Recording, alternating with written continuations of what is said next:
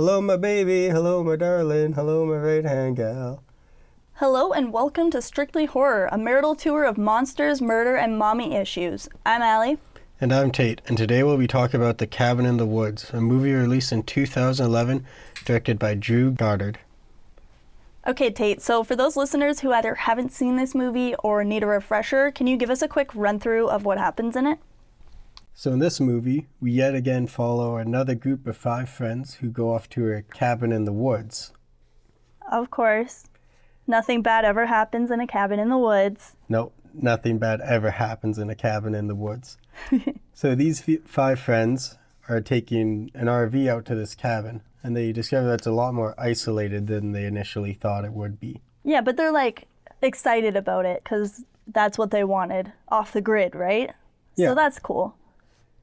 They get there. This time there's no creepy swing, which is already a good sign. I mean, yeah. They go for a swim in a lake. Everything's all good. And then they stop for a couple drinks. And yet again, another cellar door blows open. So, our five characters, Dana, Kurt, Jules, Marty, and Holden, decide to go into the cellar. So, while they're in the cellar, each of them is playing with a different artifact. Lots of them are very different. We have anything from a music box to some kind of spherical puzzle. Dana picks up a diary, and in this diary, she reads about a family of, I would say, backwards country folk who enjoy torturing themselves a little bit too much.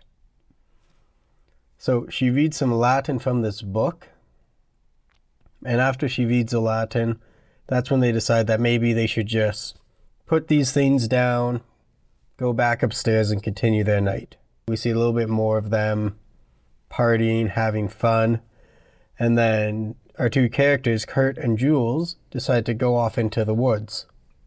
To get it on.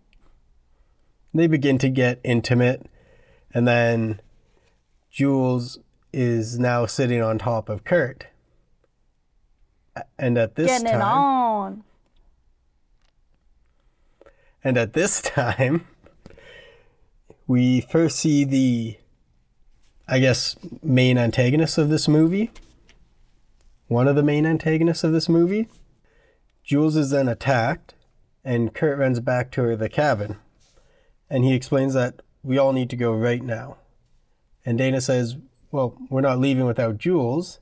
And then she opens the door to the cabin to have Jules' head thrown into the cabin. Now, at this point, there's a lot of different kind of running around. We see a lot of different things. A lot of characters are attacked.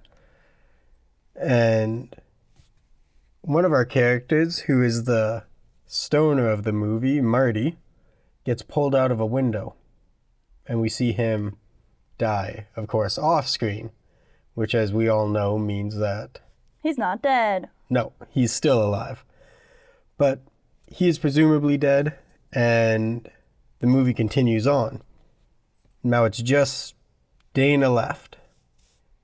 We go through, they try and escape. They are unable to get out of the tunnel that they initially entered through. And Marty then comes out of nowhere and then saves Dana and explains that he found an elevator shaft that goes down into the ground. So then they proceed to go down to this elevator shaft, and as they go down, they see a bunch of different cubes with different monsters, very similar to the one that they're in now.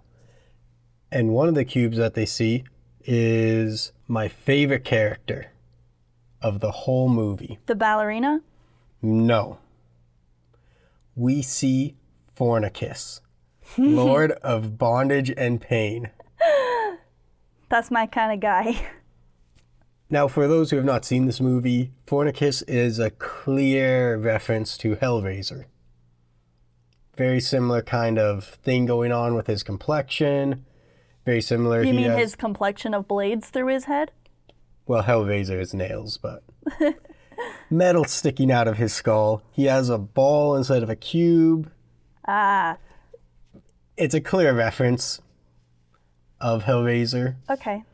But this is when they realize that what has been happening to them has been orchestrated in some kind of way. Yes. And that the things that they were touching in the cellar then chose how they were to die. Yeah. I mean, Death by Ballerina would have been pretty awesome. Uh, she had a bit more teeth than I would have liked. Yeah. Okay, so Dana is played by Kristen Connolly. Kurt is played by the classic Chris Hemsworth. Jules is played by Anna Hutchison. Holden is played by Jesse Williams, which is another great actor. And Marty is played by Fran Kranz, who is surprisingly ripped, Yes, amazingly ripped. Which is why he wasn't allowed to go in the water during the movie, because they didn't want the stoner to be ripped. There was a quote from the director Okay. and one of the producers that he looks like a ripped Jesus. Oh my god. Like you said, they were at the lake, and of course, he's not in the water. Yeah. And at no point you see him without a shirt on, and his wardrobe was designed to be very baggy and hiding of his, Sexiness. Which is usually the exact opposite of what movies usually do. Yeah, they usually want you to take your shirt off every five seconds. Of course, uh, Chris Hemsworth does, Yes. but but they wouldn't let the stoner Marty do it, so that's unfortunate because we saw some pictures after, and I think he's definitely on our list now. Well, they wanted him to kind of really resemble the slacker stoner Yeah. role. Yeah, so everybody in this movie, well, the five main characters play a role in this. Um, the they're actually there for a sacrifice, and all five of them ha- all e- each of them represents something different. So Dana is the Whore. the whore. Yeah. No. No, oh no, sorry. So- Dana is the virgin. So Dana's the virgin, Jules is the whore, Kurt, so Chris Hemsworth, is obviously the jock, uh, Holden is the smart guy, and Marty is the stoner, And they, or the fool. the fool, they call him. Yeah. But these people in their real life weren't really exactly these people. Yeah, so Jules wasn't necessarily the whore. She supposedly had never acted like that before. Her friends were like, What's going on with her? She is being completely strange and completely different. And her hair is not naturally blonde. She had dyed it, and the stuff in the box dye made her hair blonde and stupid. Yes, which was supplied or somehow given to her by this By the company that plays God. company, maybe. I don't know what exactly Cult? you would call them. The people who sacrifice these people to appease The gods.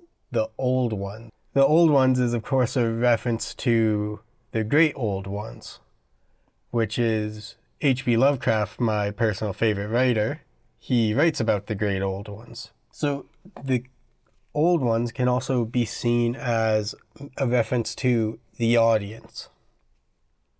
Are they calling us old? No. So the idea is they have to sacrifice all these people. The virgin, of course, their death is optional. They can die, they don't have to die, but everyone else has to die. And in a certain order, like the virgin has to be the last one. Yes, the virgin has to be the last one if she does die. Now, if this doesn't happen, the old ones will destroy Earth. And this could be cons- this could be looked at as a reference to how people watch horror movies. And if they go to see their slasher and it's different from what they're used to, aka that exact plot of those people dying, the virgin either living or dying, but is the last person, then they're upset. Lots of people criticize the movie, and then the movie doesn't do as well. Yeah. Yeah. So this one, they were really sure to make it happen. So the whole idea of it is that there's this like secret underworld organization across the entire world that basically every single year each country has to try and horror and scare these people and make them suffer, um, punish them. Yes. And they have to be young. Like the people, the requirement for the people that they torture basically are is youth, and so they are all doing that. And Japan in this one is uh, is torturing a bunch of t- small schoolgirls that look like they're like seven, and they end up winning. they exorcise the demon, which is awesome. Yes, Japan up until this movie had a perfect record. They Yeah. had never failed. But at this point, every other country has failed except for the United States and Japan. And Japan was still going on when they started this ritual. yeah, they were still doing their ritual. And so when all the countries failed, because they got word in as countries were not succeeding, and at least one of the countries need to succeed for the world to continue as it is. And so when they got word finally that Japan failed, then stress broke loose and everybody's freaking out saying like we better not fuck this up because we're the last hope. Of course, because the US is obviously the best place in the entire world, right? Obviously. Oh they, my god. They, they saved the entire world over, Over and over. Like, have you seen Marvel? It's all about the US. Deadpool's Canadian. Like we said, they had done stuff to Jules' hair dye to kind of make her blonde and make her dumb, mold her into what they want her to be. So with the other characters, they kind of did similar things. They would kind of drug them in certain ways and do certain things to try and make them become these roles, to fill these roles, right? And so with Marty, they drugged his weed like insanely, like too much. But the fun thing is, what is it? He's like afraid of the government, so he doesn't like he doesn't trust the government. So he chooses not to smoke this big fat bag of weed that they had supplied him unbeknownst to him. And he just and so he only deals with his personal stash. So throughout the whole thing, he's the only one who isn't severely drugged and changed. So he's always like, guys, this doesn't seem right. And like he was hearing, because they would throw out a little whisper here and there, because it's a set that they built, the cabin in the woods and everything. It's a set. And they're in a, what, in a deep basement or something, really? I would say, uh, I would call it more of a bunker. something like that anyways yeah so they're there and and so Mar- like they would sometimes make a whisper to, to try and push the characters to do things right and marty's like what the fuck like you guys hearing this and it's like what was it in the basement that the voice said and he was like oh it was the voice said read it when dana had the book Yes. and the voice was like, read it, read it out loud. And Marty was like, guys, what the fuck? What is going on? And like he kept hearing a voice talking. Like one point he's in his room and the voice is like, you should go for a walk.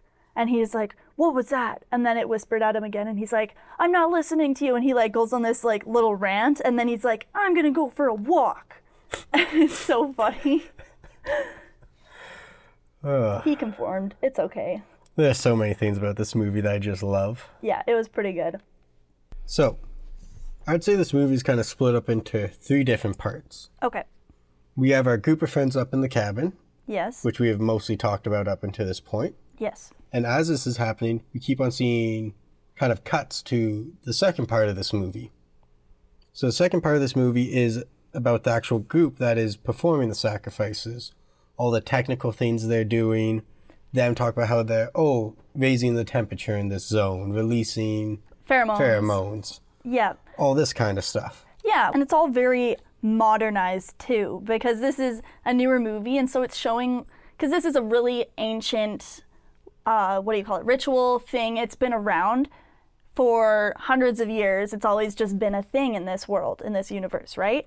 And so they're like in the 21st century, normal dudes, normal families that you see today in the real world and they're like just this crazy thing is happening but it's just super casual everyday thursday kind of thing which is pretty funny i i like that they gave it like a realistic kind of aspect there it made the movie a bit more enjoyable.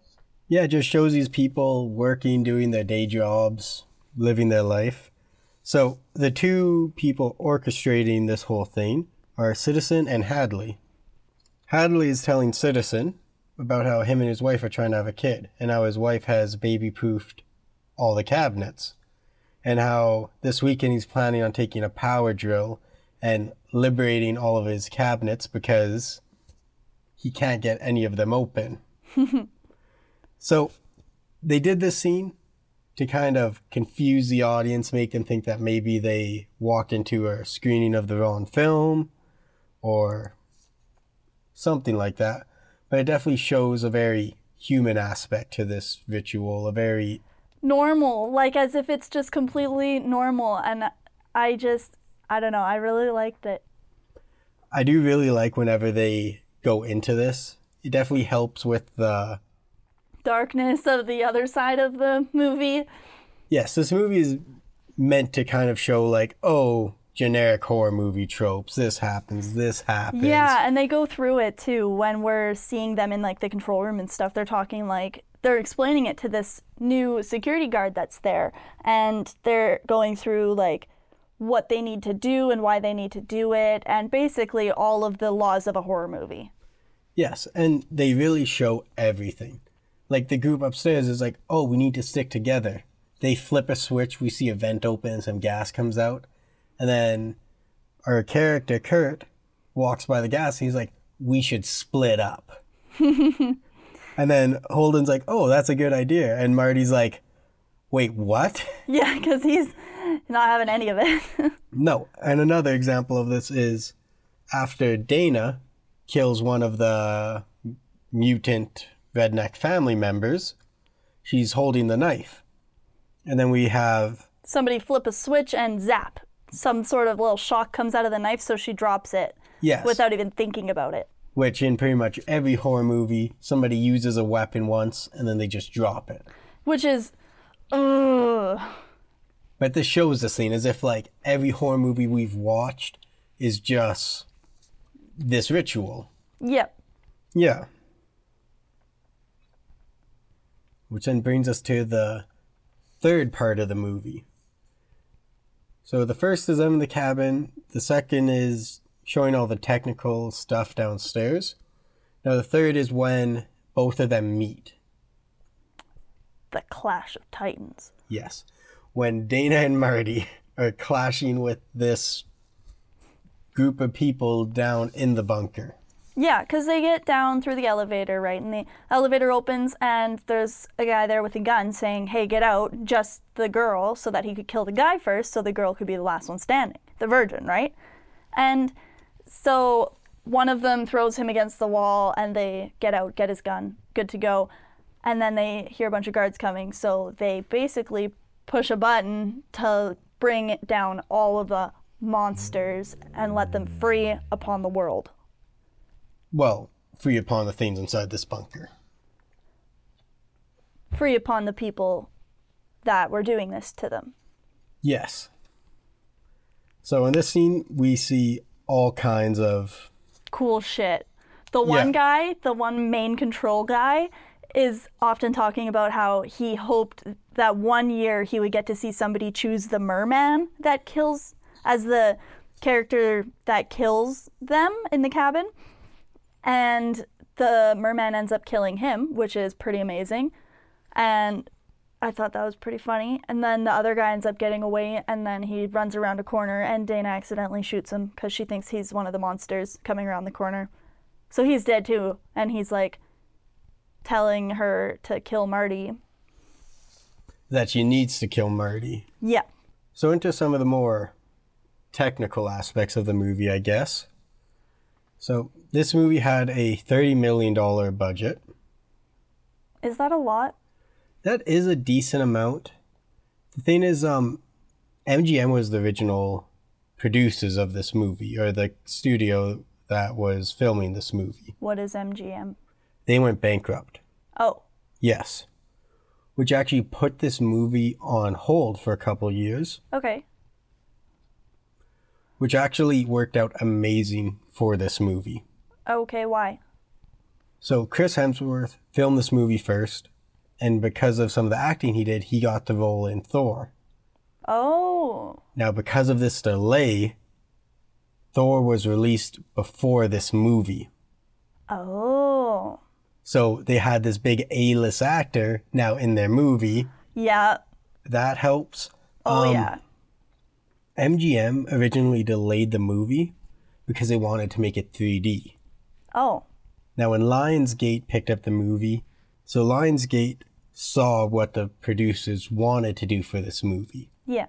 and they didn't think it would be good in 3D. And the original producers wanted to cut a lot of the scenes that Lionsgate then wanted to keep in.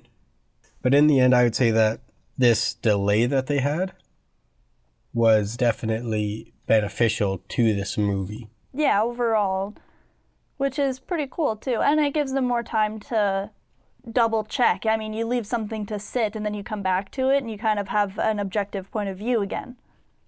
That is very true. Although one thing that would have been amazing if it would have happened Okay. is there's a video game producer named Valve. Now they make a zombie game called Left 4 Dead, Yeah. and MGM had originally partnered with Valve to make a kind of a DLC level set for this movie. Oh. Yes, and at one part when they're in the cubes, it shows them zoom out and you see all these different monsters. Mm-hmm. And when you zoom out, you see some of the elite monsters from Left 4 Dead. You see a boomer, you see a tank, a spitter, a hunter, and a witch. Oh. Okay. Yeah. Which, of course, even though the deal fell through, Lionsgate still kept them in because then they would have to fill these four spots with something else. And Yeah, I mean, it's already there, it's already done. So yeah, exactly. as long as they were allowed to, then that's fine. Something that they had to um, overcome or they wanted to add in this movie was Marty's main prop, a six foot long coffee cup bong Yeah. that folded down on itself to just look like a regular coffee cup. Yeah. It's badass. Now, for this prop, they made an actual working prototype of it, which cost them $5,000 Oh my god. just to make this mug. I feel like you and I could make it for $20. I don't know about $20, but I think we could probably do it for under 5000 Oh, definitely. Yes. Speaking of hurting cats, there are a lot of amazing references in this movie.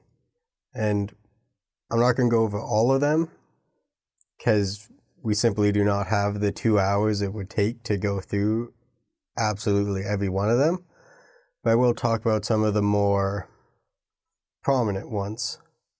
So, the title of the movie, and when they first get to the cabin, is an obvious reference to the Evil Dead. The cellar door flying open is a reference to the Evil Dead.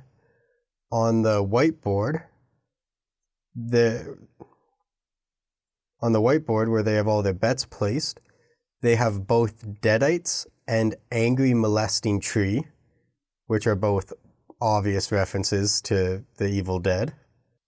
So, what came first, this movie or Evil Dead? Evil Dead by about 40 years. Oh, wow. Okay. So then it definitely is a lot of copycats. Like they were aiming to make it seem like it was the Evil Dead as with their setting and everything.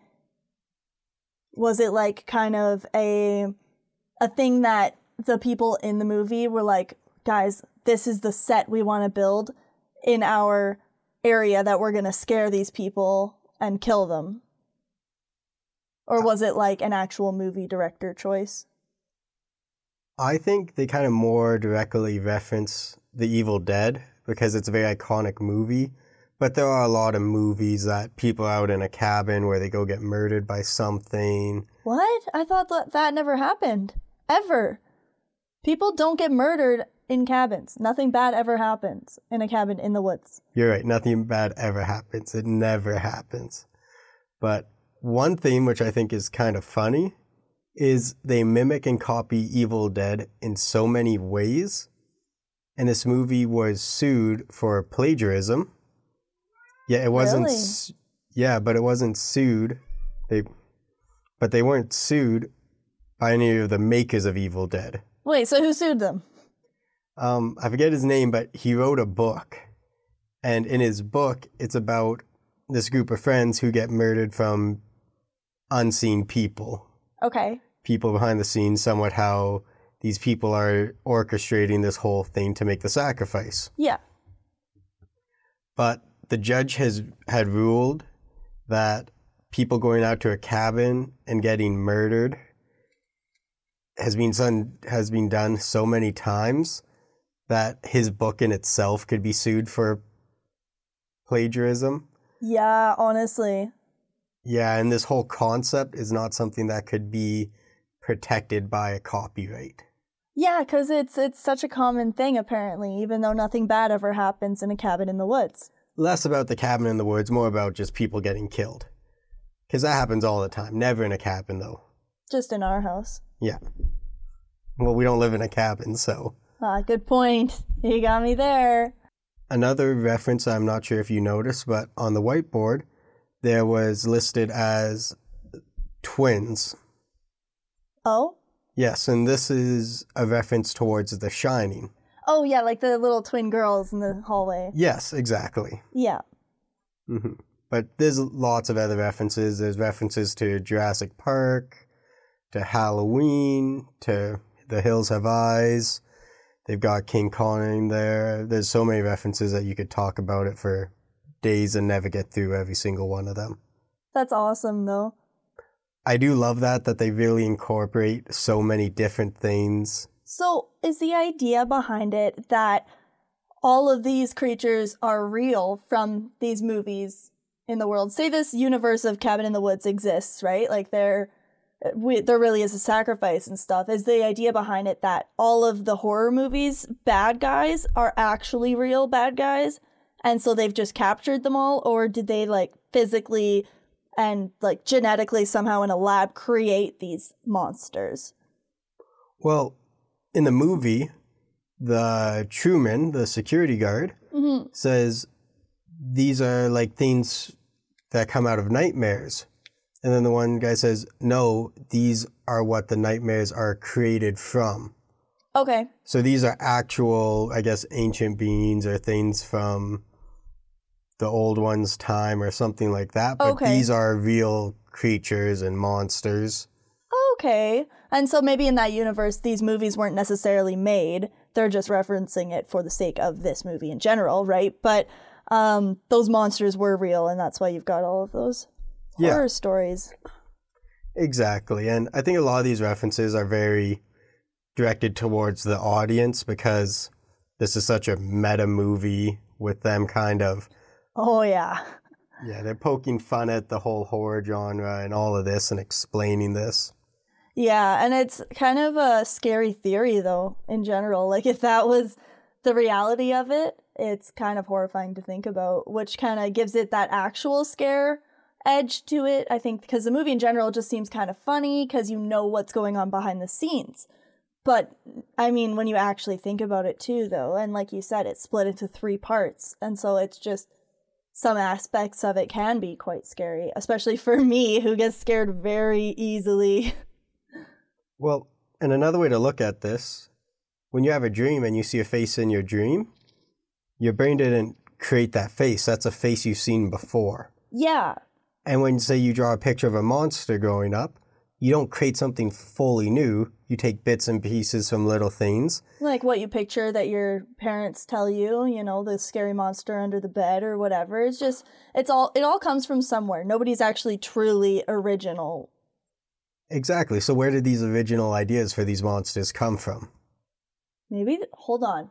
Maybe they are real. I'm just saying, Uh, it's very hard It's to do original thoughts, and not many people It- have it. So, It's like who wrote Beethoven's Fifth Symphony? it was the doctor. Yeah. So, for having a movie with so many different references, so many different things, and being kind of such a clever movie and how it's all portrayed and everything that happens in it, I'm really impressed because they wrote this whole script in just three days. Oh my god. I know, like that's That's really not long at all to write a whole movie's worth of content. Well, so is most of it improvised then? I don't know if a lot of it is improvised or what, but Maybe they extended the script once it got picked up. Once they were a go, maybe they were like, okay, now let's sit down and write all the little details. Maybe it was just like a general script? It would have been a general script. It probably would have been what they do, generally what they say. They definitely would have wouldn't have added in the whiteboard with all the different references in it and Yeah. things like that. But I mean, that's still impressive to be able to write a script for a movie in three days. Oh, yeah, that's crazy. Especially such a good movie. Yes, and especially because it's not based off of something. They didn't read a book and then go off of the book to write the script. They fully made this up themselves mm-hmm. and what's going to happen in such a short amount of time. Yeah. They were probably high when they did it. I don't know. They locked themselves in a hotel for three days. Oh, were they just like, okay, we have a script due in three days, we haven't started, let's go? Well, the director and the producer, the last movies that they had done weren't exactly high notes. Oh, okay. So I think this is something that they just wanted to get done. They locked themselves in the hotel, they wrote it, and Got it over with. yeah, But it's so good. I know. I love this movie. And one another thing about the director is not only did he write the script in 3 days, he tried to make some of the scenes and things like that more tolerable for the actors and actresses, unlike for example The Shining. yeah. Thank God. For example, the scene where Jules kisses the wolf, it did take a lot of takes to get that scene right. But what nice they and sexy. yeah. Yeah. But what they had done is they made the tongue interchangeable out of the wolf. And they coated it in powdered sugar to make the tongue not taste as gross, to make it a bit more tolerable for the actress who filmed that scene. Oh, that's nice. And I mean- delicious. It's a lot nicer than making her redo it 130 times in a row. No wonder she looks so excited about it. I mean, I would. Powdered sugar is amazing. Mm-hmm.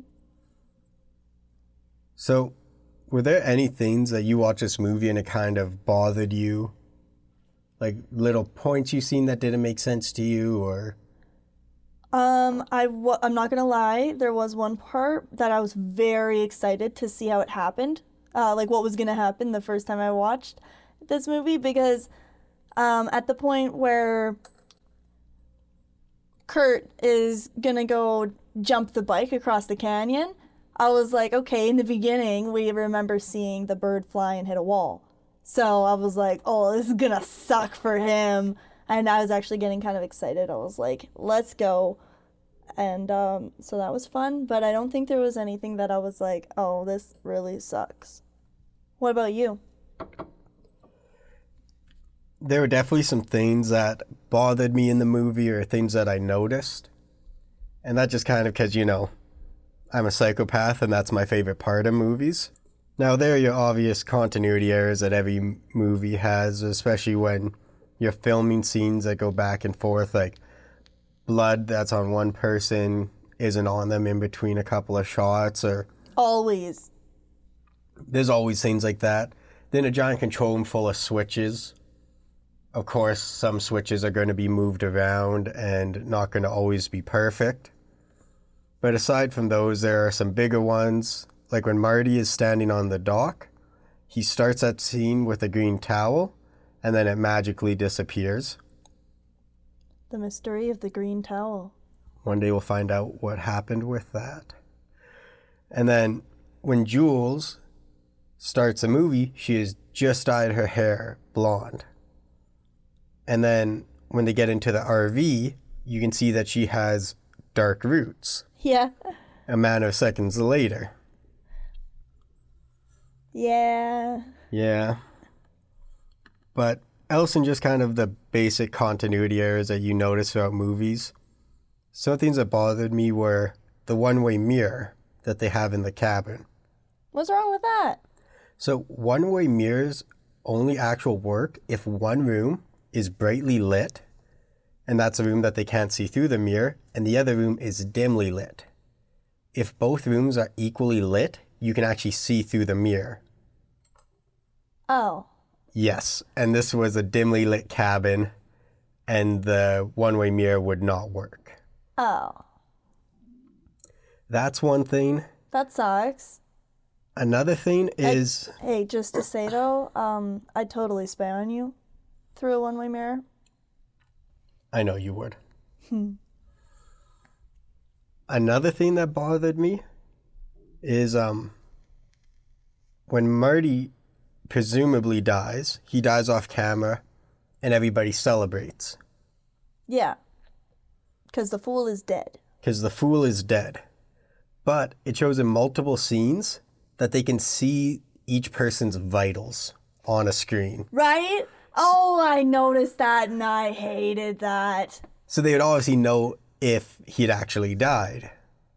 Yeah, I mean, maybe his heart slowed, but no. No, he just got stabbed in the back. His heart would be racing. Yeah.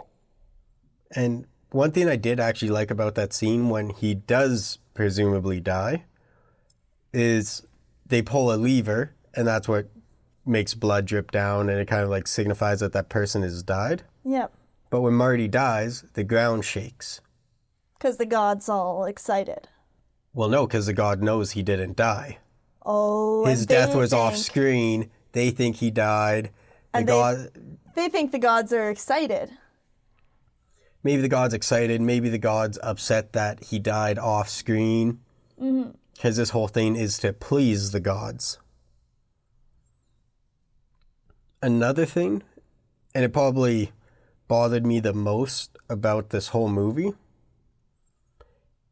is when they first get down to the facility, they're stuck in a little control booth. Yeah. and then they flip a switch and then hit a button. And the button says purge, and it lets all the monsters out. First of all, if this was a real button, it would not be this easy to just. Yeah, you'd need like eight keys from different people and like a bunch of processes to get it to before you could push the button. And in what world would the monsters just come out in the lobby?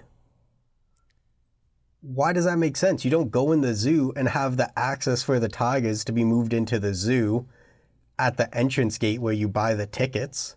Yeah. If anything, the purge button would just kill everything in the cubes in case there was a containment breach, not let it all out.